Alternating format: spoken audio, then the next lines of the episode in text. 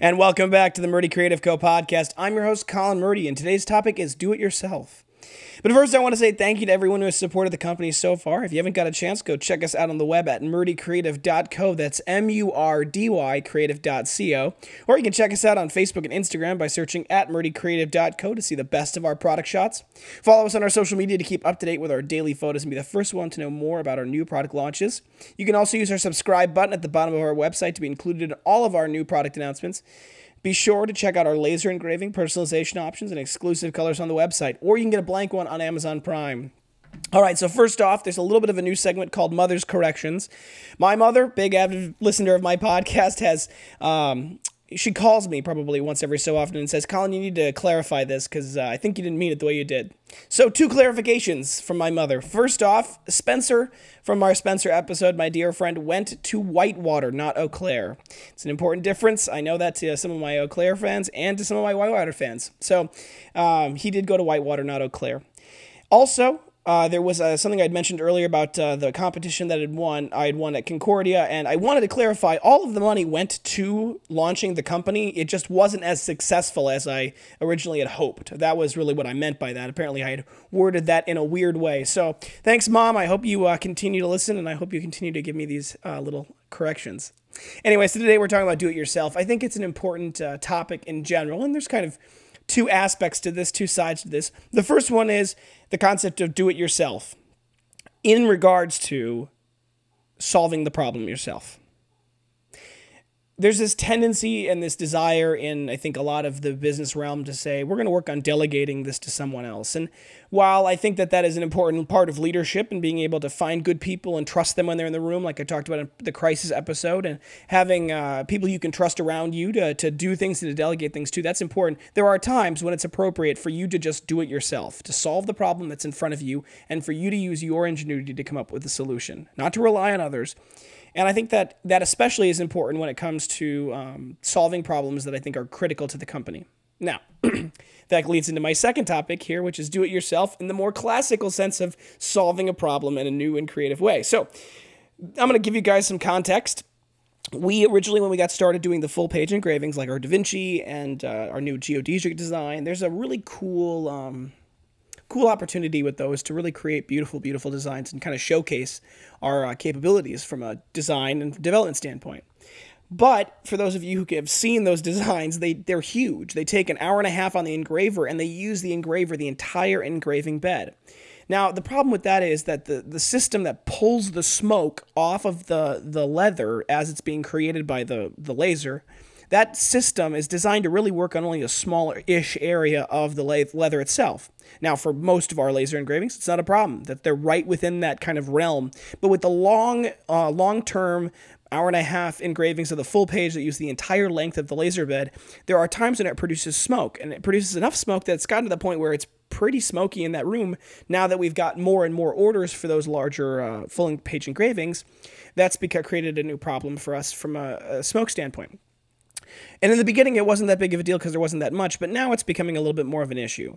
Now, to start with, what we first did was we used masks, special chemical protection masks from 3M, and we beefed those up pretty. We got better and better and better ones. Um, and now we've got some really powerful protective gear, which helps prevent us from inhaling the smoke. Um, but after a while, we noticed that it was it wasn't just when you were working in the room, which we did ventilate properly, and we had uh, different you know we had the windows open and the fans going and things like that. But it still was having some a bit of an issue, and uh, we got we we noticed that some of that that smoke was actually filtering to the rest of the house. So when we weren't wearing our masks, but we were sitting in the living room, you still had that smell. Uh, so we solved that a little bit more uh, recently by buying a new filter system. Now, it's it's a really powerful filter system um, designed to pull a lot of gases out, and it's actually, I think, better for us. I was researching what the OSHA standards were, and initially, I'll, I'll, go back a little bit. Initially, what I was doing was the original fan that came with the laser engraver broke. It wasn't a very powerful fan to start with, and it didn't really do a very good job.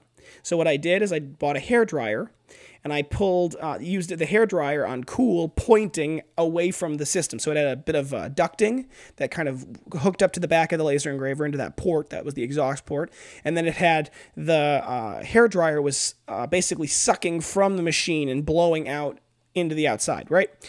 And that worked for a little while, except for about three days after using that, the hair dryer went kaput, and I, you know, pulled it out and took a look at it. It was completely coated with soot. So I thought to myself, okay, I can solve that.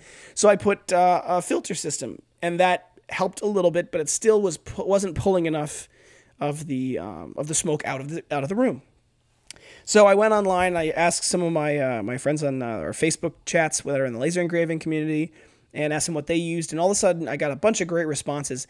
And it was great because actually what it did is it got me started reading up on the OSHA regulatory issues. I got me reading up on the pollution requirements, all of the various little regulatory components that go into this um, into this system. Now, I'm going to do a whole podcast on the regulatory issues here and you know all of the things that we have to deal with from compliance standards and all these other good things. But to give you kind of a short, quick little version of what we have to keep in mind, we've got sound, we've got light, we've got um, air quality and we've got um, obviously the regular everything else that's non-manufacturing based, like you know brakes and things along those lines. So um, the three primary ones, obviously, we've got lasers that we're working with, so we need to have proper eye protection that helps cut down on the UV radiation that when you're looking at the laser. We need to have proper. Um, everyone is required to wear a mask, even when we get the ventilation system perfected. Everyone's still going to be required to wear a mask to make sure that they're not breathing any any excess particulate. And then that last factor is um, running the filtration system so that it pulls all of the smoke and carbon through a filter system to make sure that when it's blowing out of the exhaust port, it's clean air. Now the good news is we the clean air exhaust port showed up today. The system showed up today, at least a portion of it. It isn't all fully done, but um, it came and it was. I mean, it's the filter and it's the fan, but it wasn't the rest of the system because the rest of the system hasn't shown up Monday. Um, but I'm still working on trying to get it built.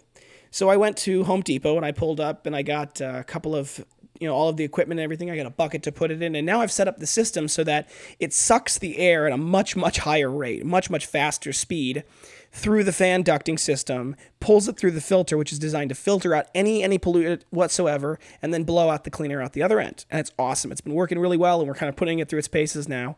Um, but the other advantage that I think is an important one was the hair dryer was about 100 decibels. That's a sound measurement. 100 decibels and the problem with that running eight hours a day, it's loud, and actually it's too much noise pollution for OSHA requirements. The new system is 49 decibels, which is much much quieter.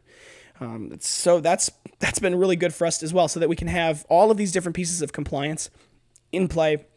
A little bit was had to be MacGyver just because of the way that uh, the system is designed to be used. Originally, that filter system is actually designed to be used for uh, filtering out any sort of gases coming off crops in a greenhouse system because those can really you know build up and create really bad smells and other things like that. So it's a pretty powerful industrial system, um, but it wasn't really designed to pull um, from a specific location. So I've had to create kind of a, a, a, capture system that is hooked up to a hose and it moves like 200 cubic uh, feet per minute and all of the other great things that you need. So that's been a, a better system. And actually, it's been working out pretty well and we're pretty excited about it. We're going to continue to run it through its paces and I'll keep you guys updated how it goes. But I think that may have been part of my cold was actually kind of triggered by uh, some of the smoke in that room. So I'm excited to see that improve.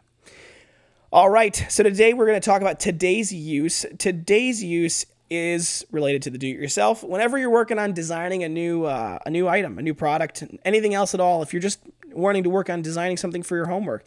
Anytime you need a design notebook, it's kind of a bit tricky sometimes because sometimes you need graph paper, sometimes you need lined paper, sometimes you need specific size graph paper, which, you know, specific blocks. All of those different things, it's easy to adapt our binders. You just can go find them online, you go search graph paper, and a lot of, there's a couple of great graph paper generators that'll tell you, okay, you want one inch by one inch squares, you want quarter inch by quarter inch, you want five millimeter, you know, whatever size squares you want, you can have them made print off that gray paper, three three hole punch it, and throw it in the binder. And now you've got your own custom design notebook. Allows you to keep track of all of those different uh, different to yourself designs as you keep working on it. All right, so today's day in a life. I talked all about it a little bit today, and I'm gonna keep going up. But it's uh, we definitely have been working on this. This is definitely taking up my most of my day. This morning we got up early at the crack of dawn to get uh, Friday night, Saturday morning orders made and out before the post office closes at noon, and we were able to get that all taken care of and done. So that was good. As you can kind of tell, I'm a little under the weather still, so I'm trying to recover here. But so most of my day's been making orders early this morning and then working on getting the uh, filtration system up and running today. So, all right. Uh, thank you so much for tuning in today. Please uh, tune back in tomorrow to check on our next topic. And don't forget to hit that subscribe button below to be sure to get the latest podcast right away. If you have any questions or concerns about your leather binder, please feel free to contact us on the main page of our website at murdycreative.co. Or you can contact us via our Instagram and Facebook. You can text, email, call, direct message, all the usual stuff. And I'll do my best to be available whenever possible. I do love talking to all of you guys. That being said, if you have any podcast topics you want to hear about, send them my way. I'm always happy to engage with our growing community, and I want to give you guys what you want. If you're looking for multiple binders for gifts, giveaways, menus, really any reason, ask about our bulk discounts. We do have those available. Uh, thank you guys so much for tuning in. Have a wonderful day. Goodbye.